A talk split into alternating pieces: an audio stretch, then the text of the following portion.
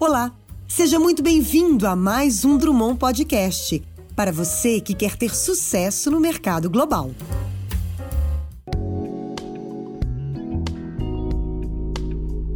Bom dia, pessoal! Bem-vindos ao Elas no Mundo podcast. Meu nome é Mônica Eisenberg, sou consultora internacional na Drummond Advisors em Nova York. Em nome de toda a equipe da Drummond, muito obrigada para todos que estão ouvindo a nossa nova série focada em trazer experiências pessoais no processo de imigração ou internacionalização de seu negócio para os Estados Unidos, sempre sob o prisma feminino. O mês de setembro vem acompanhado da cor amarela, para alertar sobre a importância do cuidado com a saúde mental e emocional prevenção ao suicídio e valorização da vida. Por isso são realizadas diversas ações de conscientização e mobilização por profissionais, coletivos, empresas, entidades, órgãos de saúde e a sociedade em geral. Quando moramos fora do nosso país de origem, sem a nossa rede de apoio familiar, muitas vezes não sabemos o que fazer, a quem procurar, quando não nos sentimos bem mentalmente ou psicologicamente. E, de uma certa forma, a pandemia acentuou essa carência ainda mais para muitos. Para falar sobre o assunto, hoje o nosso bate-papo vai ser com a doutora e psicóloga Ilana Pinsky. Ilana tem um currículo fantástico Visiting Scholar no Urban Food Policy Institute da Uni City University of New York, CUNY, é, Associate Professor of Clinical Psychology na Columbia University, Affiliate Scholar, Affiliate Scholar no Center of Alcohol and Substance Use na Rutgers University. Bom, Ilana, é um prazer enorme, uma honra estar aqui com você para falar desse tema tão importante. Seja muito bem-vinda. Por favor, eu fiz uma apresentação mais formal, mas fale com as suas palavras, se apresente aqui para os nossos ouvintes. É, bom, é um prazer estar aqui. Muito obrigada, Mônica, e falar sobre esse assunto que é importante para todo mundo e para nós que somos é, imigrantes, talvez ainda mais, né? É, eu sou psicóloga e uh, eu sou mãe e eu sou também uh, pesquisadora. Eu sempre utilizei esses dois chapéus uh, de pesquisadora e de psicóloga para um, é, um informar ao outro.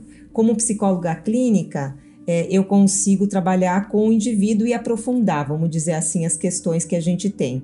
E como pesquisadora, particularmente na área de é, problemas ligados ao álcool e algumas outras dependências químicas, é, a gente, eu trabalho de uma forma mais uh, geral, é um trabalho mais social, acaba sendo um trabalho mais social, mais amplo. Então eu sempre tive esses dois trabalhos, eu também sempre gostei de falar com o público de maneira geral e tentar traduzir o que a ciência fala de uma forma que é, as pessoas, quando não são cientistas, elas possam aproveitar essas informações. Ah, excelente. É, esses, essas duas facetas da sua profissão se complementam, né? Eu acho que de uma certa forma. É, Ilana, você se mudou para Nova York com a sua família antes da pandemia, né? E depois veio a pandemia no passado, o mundo virou de cabeça para baixo. Qual foi o impacto da pandemia na sua profissão, na sua prática como pesquisadora e como clínica? Eu mudei, me mudei para Nova York com a família há seis anos. É a segunda vez que eu venho morar aqui. A primeira vez foi quando, uh, na verdade, em 1997, a gente ficou quatro anos. Uh, então, sim, eu já estava algum tempo aqui em Nova York. Bom, um dos impactos foi eu escrever um livro, né? O Saúde Emocional, que está aqui.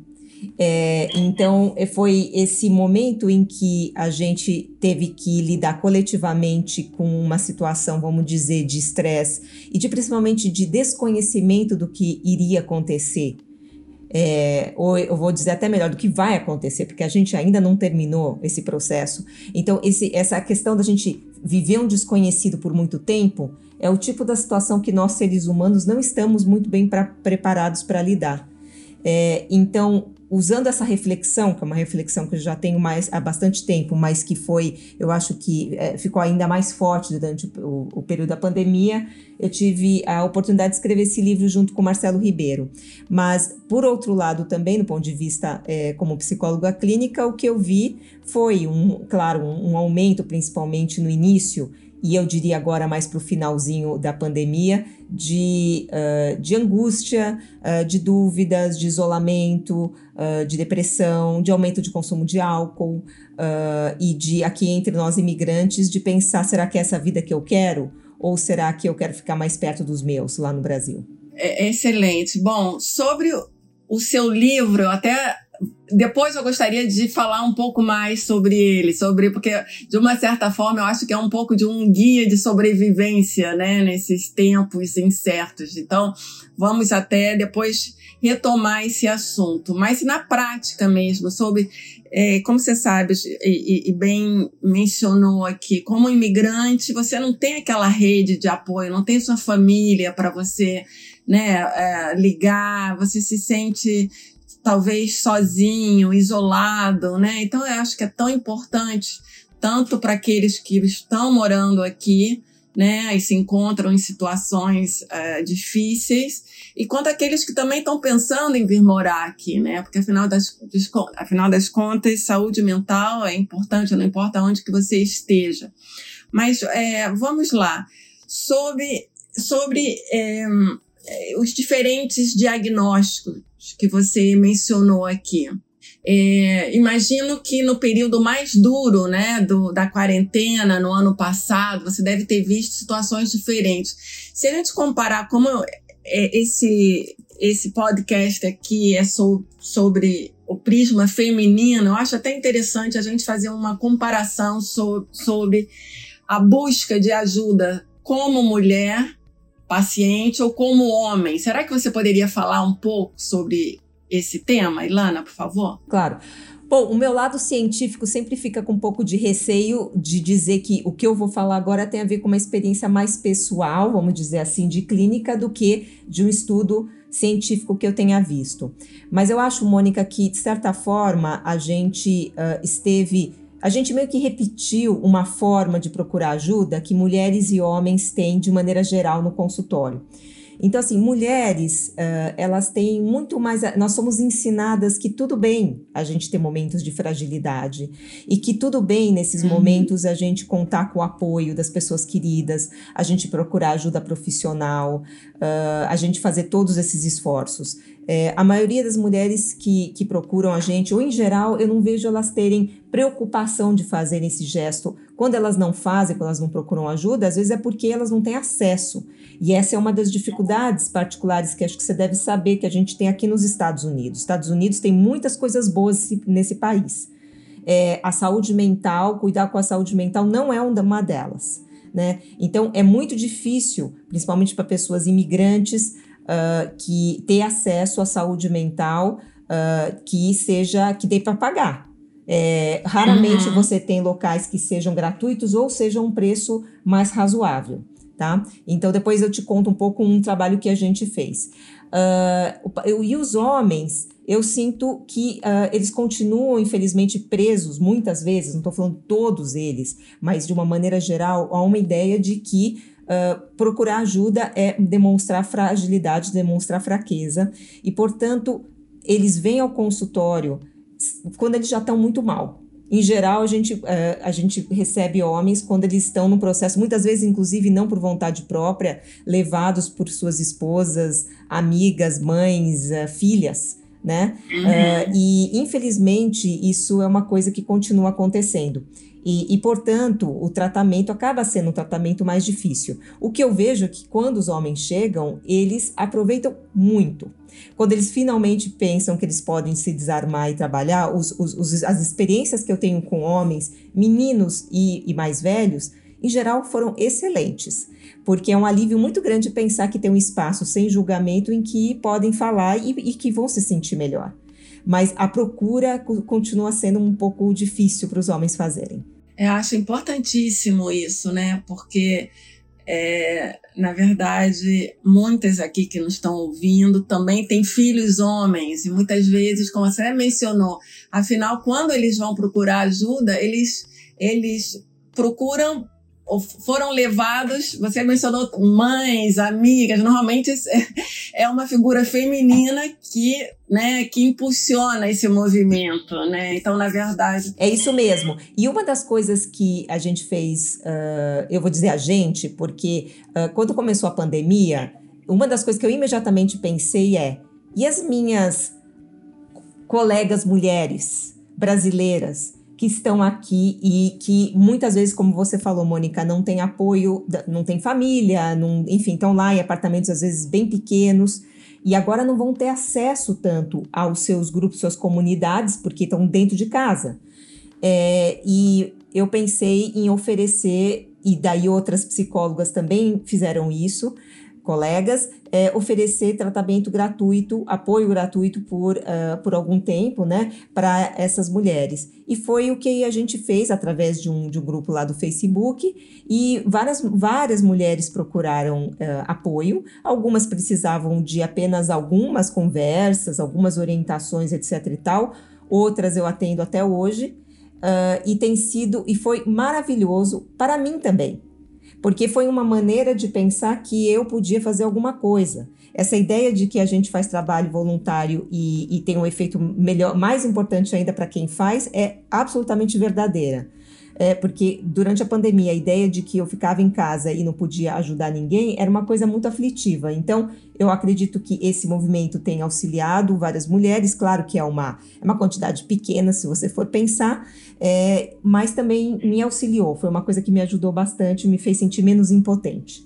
Muito legal, parabéns pela ajuda que é, imagino tenha sido fundamental, né, para para esse grupo de brasileiros e, e que puderam usufruir dessa ajuda e desse network de psicólogos que moram aqui em Nova York, que se colocaram à disposição para ajudar. E como você mesmo falou, você ajudando, né, ao outro, você se ajuda também naquele momento incerto de se saber o que fazer. Na verdade, foi uma iniciativa de ajuda mútua, né, para aquela pessoa que está atuando como é, como terapeuta e como paciente também. E, e sabe por quê? Porque tem uma coisa, porque tem a questão da conexão né? É, a gente na pandemia a gente fica desconectado. É óbvio que a gente tem Zoom e a gente tem, uh, enfim, todas essas outras plataformas, mas a gente precisa de mais do que isso para conectar com os outros.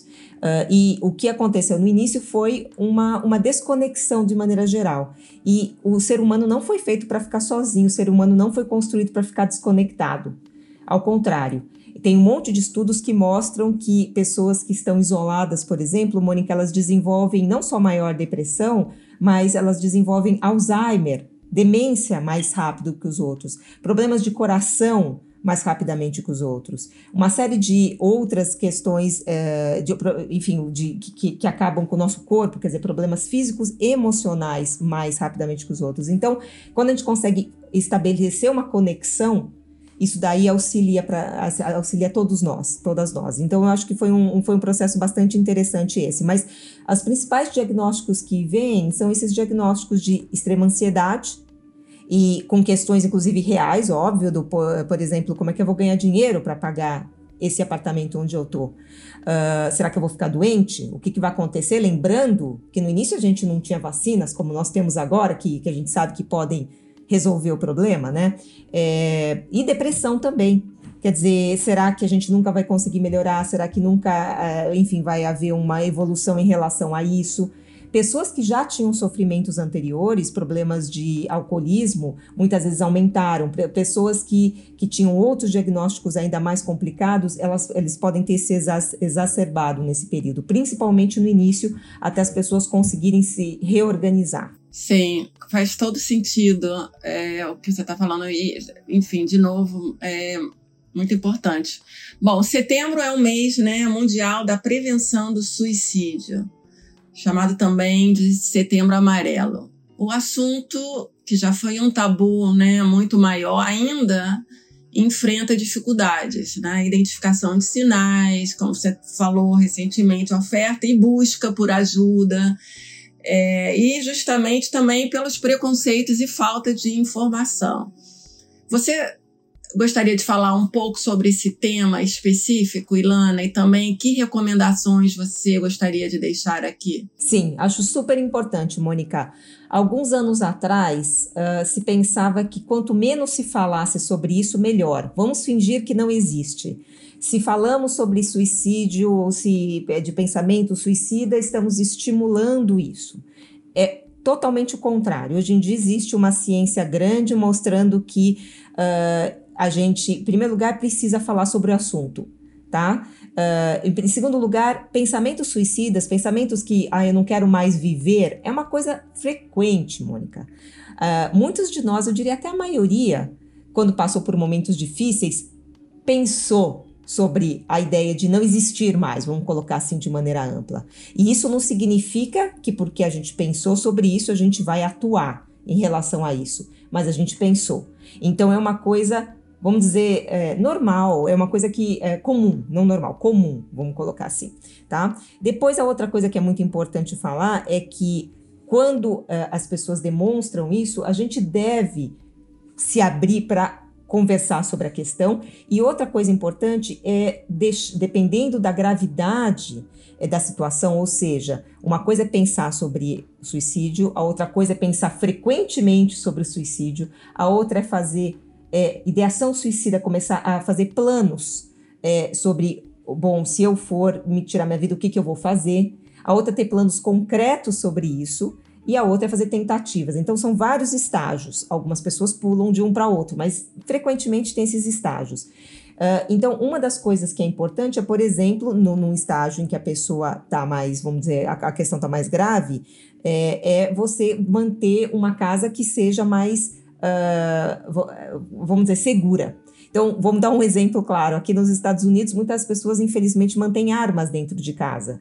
Armas não devem, no lugar não deveria ter arma dentro de casa, mas no caso de pessoas com uma propensão maior, o que falam sobre isso, sem dúvida, não ter armas ao alcance seria uma coisa importante.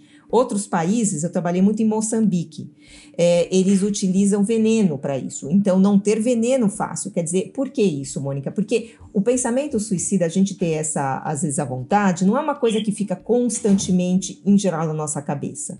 Algumas pessoas têm, mas frequentemente a ideia vem e a ideia vai embora tá? É, e, portanto, durante esse período em que a gente está mais propenso a isso, é importante que o espaço onde a gente está seja seguro. E também que a pessoa saiba que ela tem tais passos que ela pode dar, que ela pode conversar com a Mônica, que ela pode conversar com a Ilana, que ela tem essas possibilidades para ela lidar durante um momento de maior sofrimento.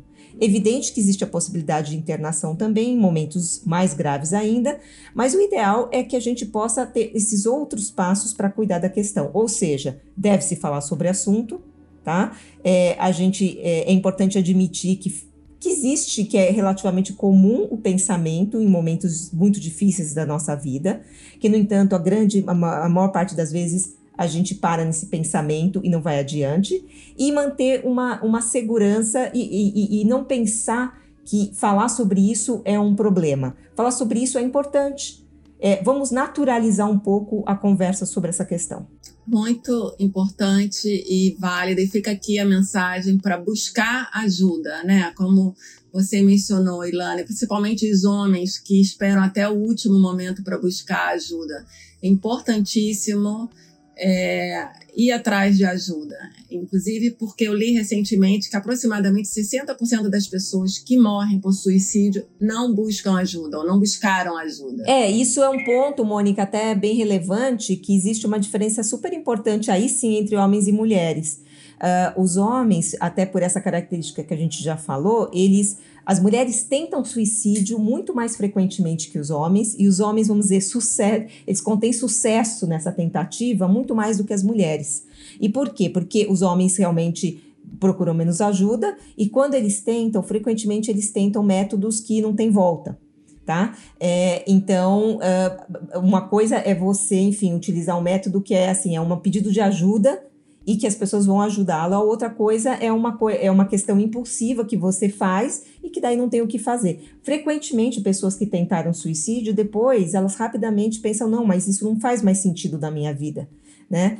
É, então, essa, por isso que falar sobre isso, procurar ajuda, estar disponível, não pensar que porque a pessoa falou sobre isso, a gente deve imediatamente interná-la, mas sim conversar, procurar, enfim, outros métodos de ajudar é muito importante. Sim, com certeza. É, e, e, eliminar esse, eliminar, tentar diminuir esse tabu, né? Porque quando a pessoa tem sofre uma fratura, vai no médico, é normal isso. E por que que né, as pessoas não pensam, principalmente os homens, da mesma maneira, né? Não estou me sentindo bem, estou tendo pensamentos estranhos, preciso de ajuda e acho importante buscar ajuda. Bom, voltando mais é, ao, ao tema de saúde mental é, como tema ger mais geral, assim, o seu livro, Ilana, você mencionou um, um pouco brevemente aqui no início da nossa conversa. É, me fala um pouquinho, é, porque você falou qual é o nome do o título do livro? Eu tenho aqui anotado e agora eu não estou Saúde emocional, como não pirar em tempos instáveis. Fantástico, adorei o título. é, e, e, e, sim, você sabe, a ideia minha e do, e do Marcelo, que é meu colega, ele é psiquiatra, foi a gente pensar é, como que a gente pode falar de uma maneira não assim superficial, mas uma maneira mais leve sobre uh, as dificuldades que nós seres humanos vivemos quando nós temos que lidar com problemas uh, em que a gente não sabe o que, que vai acontecer. Então, por isso que a gente chamou de em tempos instáveis ou em tempos incertos. A questão principal, muitas vezes, é, é não saber, porque nós gostamos de ter controle sobre a nossa vida. A gente quer saber o que vai acontecer em seguida, em seguida, em seguida, em seguida, em seguida, tá certo? Grande parte de nós, seres humanos, somos assim. Então, nessas situações, como da pandemia, mas existem outras, várias, em que a gente não sabe o que, que vai acontecer e quando vai dar certo aquele tratamento que a gente está fazendo, por exemplo, é, o processo de lidar com isso é muito difícil. E a gente basicamente tem que fazer um, um trabalho de mudar um pouco quem a gente é. A ideia de escrever veio também de muitos anos atrás, quando eu tive uma amiga que era uma pessoa especialmente ansiosa, e, cujo filho uh, desenvolveu uma doença autoimune jovem, bem criança ainda, e demorou meses para descobrir qual era a doença, porque essas doenças elas parecem muita, muito outras, né?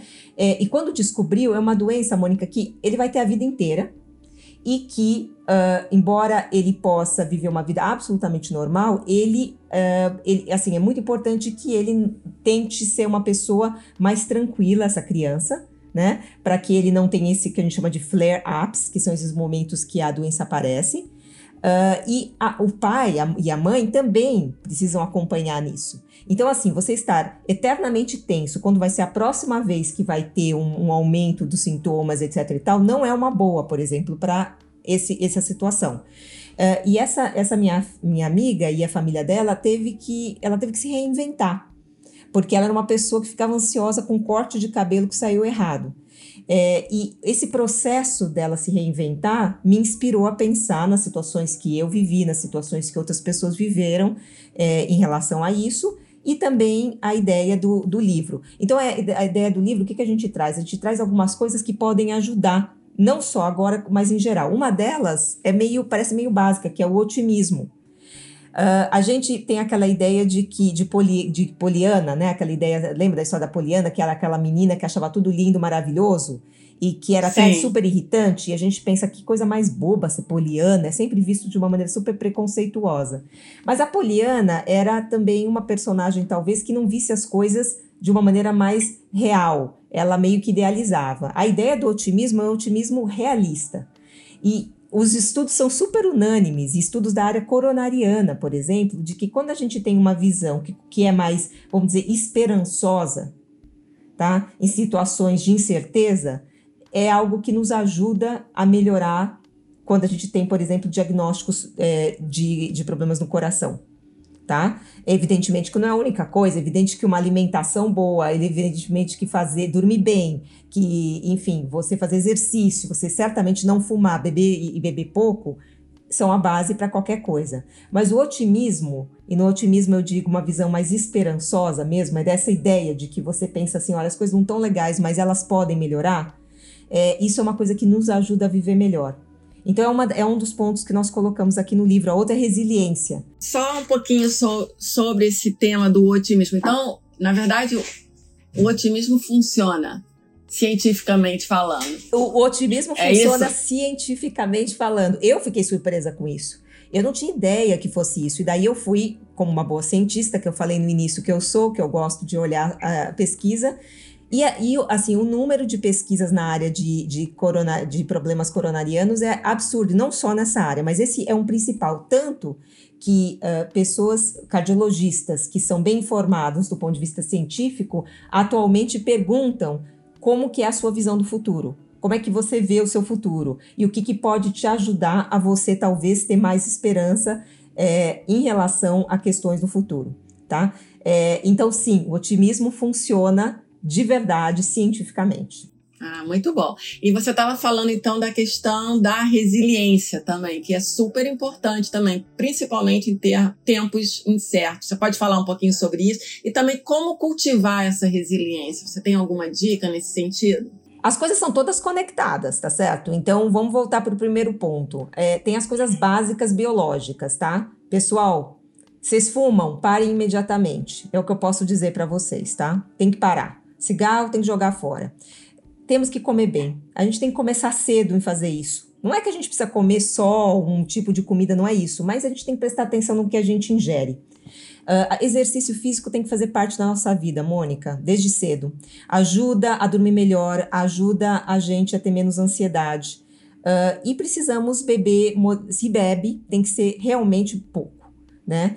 Uh, então, assim, a gente, para ter resiliência, a gente tem que ter um biológico, a gente tem que estar tá bem fisicamente. É uma das coisas que a gente necessita, ou pelo menos nos ajuda, se a gente começar por aí. Só uma ressalva: beber álcool que não se pode beber, que tem que beber em moderamento. Água é bom beber e muito, né? Por favor, mande ver na água, entendeu? É, exatamente. Quando eu falo beber, é beber álcool, que a gente, enfim, isso é uma outra conversa para uma outra vez, mas Uh, a ideia, uh, o que a gente sabe hoje em dia em relação ao álcool, infelizmente para muitas pessoas, é que mesmo o consumo moderado para mulheres pode aumentar o risco de câncer no seio. Coisa que a gente não sabia, porque no passado o câncer era muito ligado apenas a tabaco, ao consumo de cigarro. A gente não sabia que tinha essa conexão com álcool. Eu que trabalho na área não sabia. Então é uma coisa nova que podemos conversar numa outra situação. Então essa é uma parte. A outra parte é, é a, gente, a gente ter realmente fazer um esforço para estar conectado. Isso também ajuda extremamente a nossa resiliência. Tá? É, a gente, isso daí, mesmo quando a gente não tem vontade de ser social, a, a ideia de que fazemos parte de diferentes grupos, é, isso faz um bem danado para todos nós, tá? Me, se não for a curto prazo, é a médio prazo e a longo prazo, né? A outra a interpretação que a gente faz em relação às situações. Por exemplo, aquela ideia de que quando alguma coisa sai errado é porque no, é nossa culpa, porque nós somos péssimos, é sempre porque a gente fez algo de errado. É, e quando alguma coisa dá certo, é o acaso.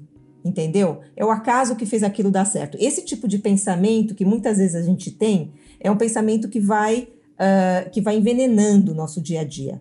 A gente não está falando da gente não ter responsabilidade pelos nossos problemas, pelas coisas que a gente não faz bem. Mas é o pensamento da gente introjetar todos os problemas é, e a gente achar que a gente não tem controle de novo sobre coisas boas que podem acontecer, tá? Então é uma maneira de pensar. A gente tem que olhar para a maneira que a gente pensa. E a maneira que a gente pensa vai nos ajudar a ser seres mais resilientes, que é o quê?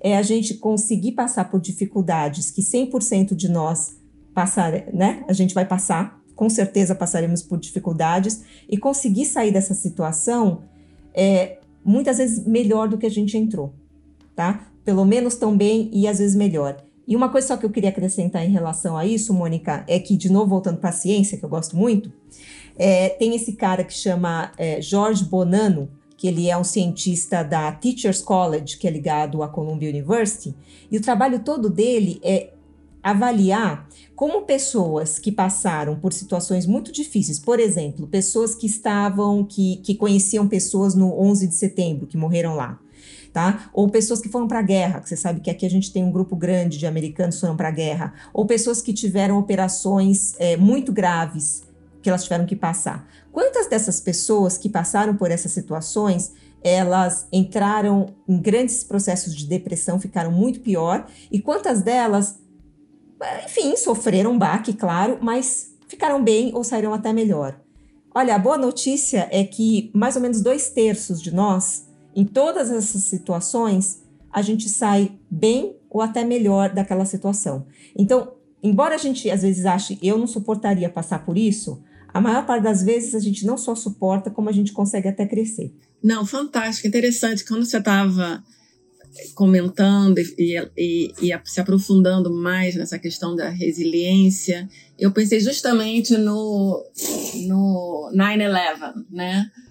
É, eu vivia aquilo, 9-11, trabalhava do lado.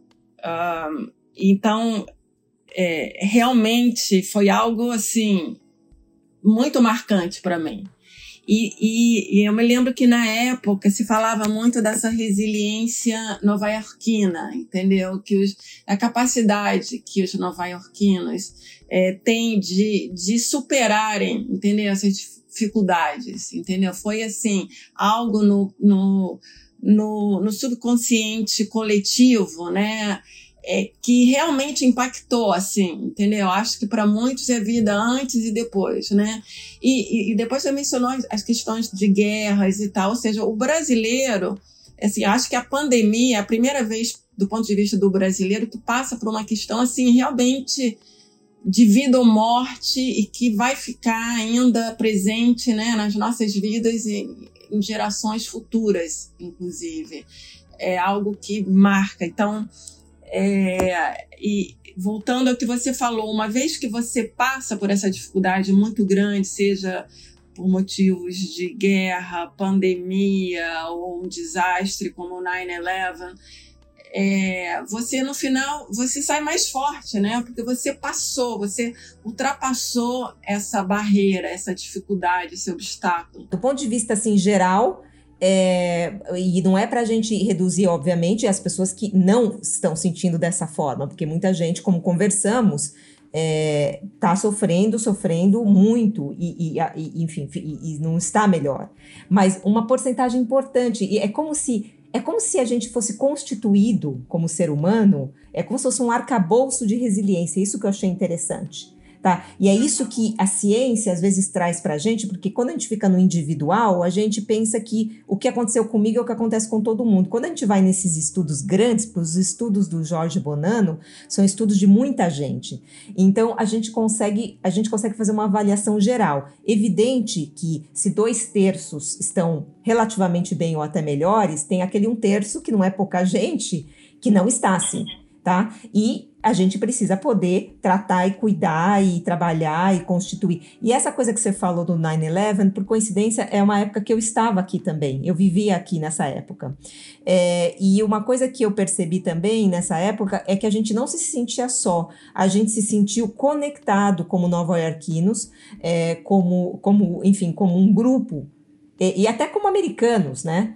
É, para viver isso que estava acontecendo. E isso ajuda muito, porque a ideia de a gente estar isolado, quando a gente passa por situações, por exemplo, quando a gente pensa em suicídio e a gente tem vergonha e a gente não quer falar para ninguém, isso aumenta o sofrimento brutalmente. Por isso que é importante, como a gente estava conversando antes, a gente ter a possibilidade de falar sobre as coisas sem essa sem esse estigma, sem essa vergonha porque isso ah, já aumenta imediatamente a nossa resiliência, a nossa capacidade de lidar com as situações. É, pessoal, importantíssimo isso. Busque ajuda. Se não se sintam, não estão se sentindo bem, não deixem de procurar ajuda.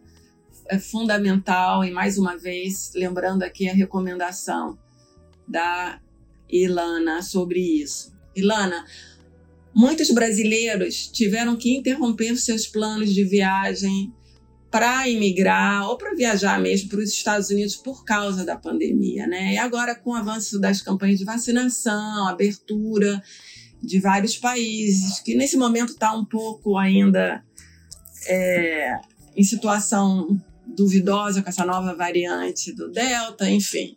Mais uma incerteza aí para a gente lidar no nosso é, inconsciente. Mas, de qualquer maneira, para aquelas pessoas que tiveram que colocar em pausa os seus planos de, de imigrarem ou de cursar fora, fazer uma faculdade fora do país, quais são as suas recomendações que possam ajudar não apenas no sentido de desenvolvimento pessoal e profissional, mas também no, no, desenvolvimento emocional? Eu não sei se eu respondo a pergunta, mas um outro elemento de estudo que nós estamos falando, Mônica, é a flexibilidade emocional. É assim, a gente tem aquele plano, né? E é bom ter. É bom a gente ter aqueles planos, as ideias do que a gente quer fazer, onde a gente quer chegar. Mas daí a vida vem e a vida leva a gente para outros caminhos. As coisas não saem exatamente como a gente gostaria que acontecessem. E daí o que, que eu faço? Eu enrijeço? Eu penso, não, se isso não acontecer do jeito que eu quero, eu não sei o que, que eu vou fazer e acabou e não tem plano B. Ou eu falo, bom, então, é assim, tá certo? E agora o que, que eu faço? E vamos pensar quais são as outras opções para mim tá? Eu adio, eu vou para outro local, eu utilizo esse tempo para outra coisa, etc e tal. Quer dizer, a nossa capacidade é, de achar outros caminhos quando a vida ela demonstra que aquela porta naquele momento fechou, ela é absolutamente central para a gente conseguir uma vida é, com mais satisfação. Né? Então, o que eu recomendo é que essa é uma ótima oportunidade para a gente exercer essa flexibilidade emocional e não ficar batendo a cabeça na parede. É óbvio que a gente é difícil às vezes a gente verificar o que, que é uma teimosia, uma rigidez é, e o que, que é a gente ser persistente, tá certo? Porque persistência é importante. Mas essas são as características que a gente precisa conseguir é, é, vamos dizer, diferenciar, tá certo? E esse momento da pandemia foi um claro momento em que grande parte da população teve que se reinventar. É difícil achar quem seguiu as coisas do jeito que elas estavam indo. A maioria das pessoas que eu conheço teve que, de alguma maneira, mudar os planos, tá certo? É, e, então, eu, é isso que eu recomendo. Eu acho que é um ótimo momento para a gente exercer a nossa flexibilidade emocional. Ilana, e, e na verdade tudo está muito bem conectado, né? Ou seja, essa flexibilidade emocional se torna também uma pessoa mais resiliente, né? E você tendo uma perspectiva mais otimista, uma perspectiva otimista, otimista da realidade, como um todo também ajuda nesse processo, né? Porque se a gente olha a vida e fala assim, olha, só tem uma leitura sobre ela, a única coisa que vai dar certo é se as coisas forem dessa forma. E daí as coisas não vão ser dessa forma. E você não consegue pensar outros cenários e outras interpretações para essa situação. Se você não vai sofrer agora na pandemia, você vai sofrer em outros momentos da vida. Isso é certeza, Mônica. Tá? Então, o que você falou, é, e de novo, é diferenciar, claro, o que a persistência, que é algo importante nós termos, é, de uma teimosia e de uma coisa da gente ficar tentando algo que já não existe, sabe? É, sabe, em vários momentos, por exemplo, não sei, relacionamento com, com namorado ou com namorada, em que a gente tá com aquela pessoa, tem que dar certo, se não der certo é o fim do, do mundo, não mas não tá dando certo, não dá certo há um tempão, quer dizer, como que nós vamos, é, não dá pra gente ficar pensando que essa é a única maneira da gente ter felicidade, tá certo? Se eu não conseguir esse emprego, se eu não conseguir essa carreira de faculdade, não dá para eu ser feliz. Se a gente está pensando dessa maneira, de fato, a gente está tá procurando uma maneira de ser infeliz, tá? Então, é manter a nossa capacidade de uh, conseguir traçar objetivos, mas conseguir saber que os objetivos, muitas vezes, eles têm que ser, uh, enfim, in, flexibilizados e ir para diferentes caminhos, é absolutamente central para a gente viver bem. Fantástico. Ter objetivos maleáveis, né? Você tem que se adaptar à vida. Ilana, adorei o nosso papo. Muito obrigada pela sua participação, pelas suas dicas, pelo seu trabalho voluntário que você fez no, no pico da pandemia, assistindo a mulheres imigrantes brasileiros e brasileiras aqui em Nova York.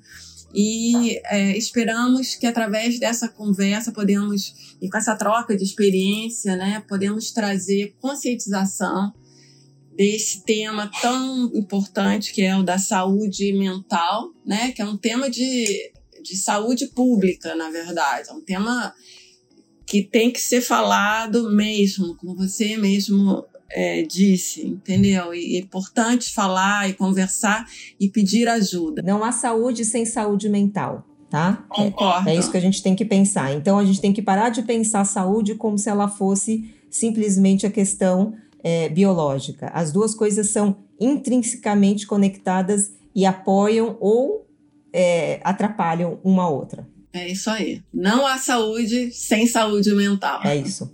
Foi um prazer, Mônica. Super prazer. Eu espero que possa ter ajudado alguém. É, e, enfim, sempre que, sempre que você quiser, eu tô aqui. O prazer foi meu e nosso, em nome da Drummond Advisors e do Elas no Mundo Podcast. E para quem quiser comprar o seu livro, onde podemos encontrar, Ilana? Tá no Amazon. Ela é da editora Contexto. E, e, como você falou, é meio um guia. Guia é sempre assim, é óbvio que não, não, não fala, não, não explica todos os caminhos específicos, mas é, um, é uma maneira mais leve das pessoas refletirem sobre como elas vão viver daqui por diante. Saúde emocional, como não pirar em tempos instáveis. Ótimo. Muito obrigada e até a próxima. Tchau, Ilana. Um prazer.